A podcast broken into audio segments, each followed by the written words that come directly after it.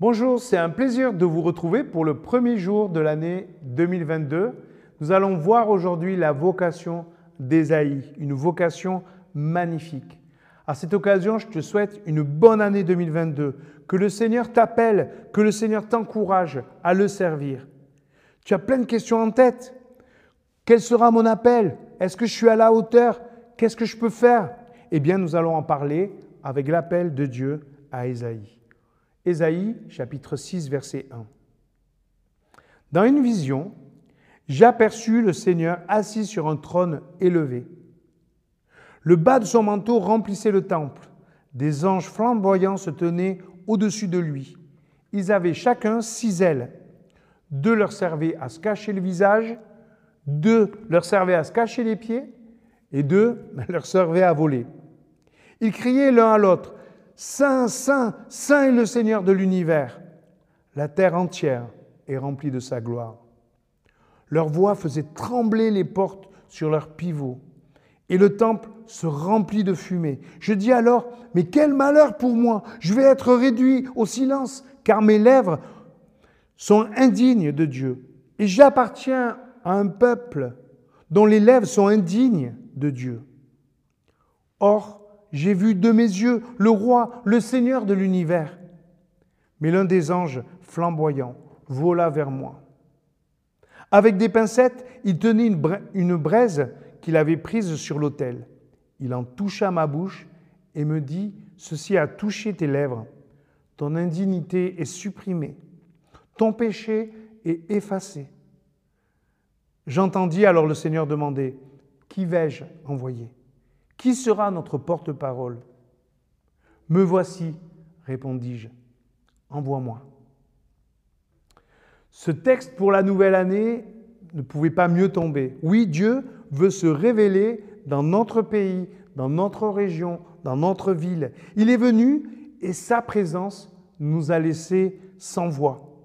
Sommes-nous dignes de nous approcher du Seigneur? Sommes-nous dignes chaque dimanche d'accueillir sa présence?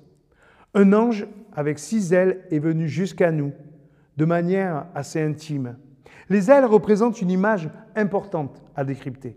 Comme les hommes, les anges se cachent la face, n'ont pas de sens à donner à leur vie, les pieds, et pourtant, ils ont besoin d'une révélation pour retrouver des ailes, du zèle pour vivre. Cette présence de l'ange près d'Ésaïe lui redonne de l'espérance, pour lui, mais aussi pour son peuple. Au lieu d'avoir peur de Dieu, il réalise que c'est par lui qu'Israël pourra retrouver un avenir. S'il a besoin de zèle, Dieu lui en donnera six. La prophétie qu'Ésaïe doit apporter a de quoi nous troubler. Rendre les peuples insensibles au projet de Dieu afin qu'ils ne soient pas sauvés. C'est paradoxal. Normalement, nous apportons la parole de Dieu pour que les gens soient sauvés.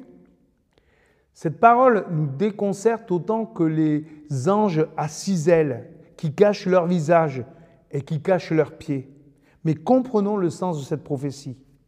Notre monde ne veut ni entendre Dieu lui parler, ni tenir compte de sa présence. Et pour cela se cache la face et se cache les pieds. Mais sans sa parole, sans sa présence, sans sa puissance, notre monde va droit à l'impasse. Déjà en 2022.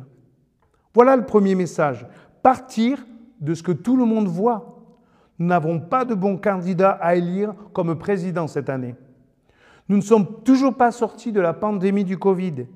Nous n'avons aucune espérance économique et aucune espérance écologique. C'est avec cette réalité que Dieu va travailler. L'espérance nous demande de regarder vers le ciel. Non pas un Dieu que l'on craint, qui nous laisserait dans notre logique fermée et suicidaire, mais un Dieu qui vient nous sauver malgré nous. Voilà le second message. Il ne lâche pas l'affaire. Il nous propose de venir au cœur de notre réalité pour nous proposer un chemin plus étroit, plus difficile, mais qui nous sortira de l'impasse. Si nous prenions la décision dans ce premier jour de l'année de nous laisser conduire, le laisser nous diriger, Dieu veut non seulement te sortir de l'impasse, mais il veut aussi faire de toi son porte-parole. Ésaïe a commencé par craindre pour sa vie et fini par se proposer pour être le porte-parole du Seigneur.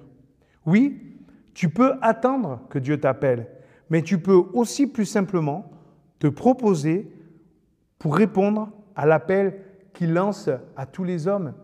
Qui enverrai-je? Et si tu répondais aujourd'hui, 1er janvier, moi, je suis prêt à y aller.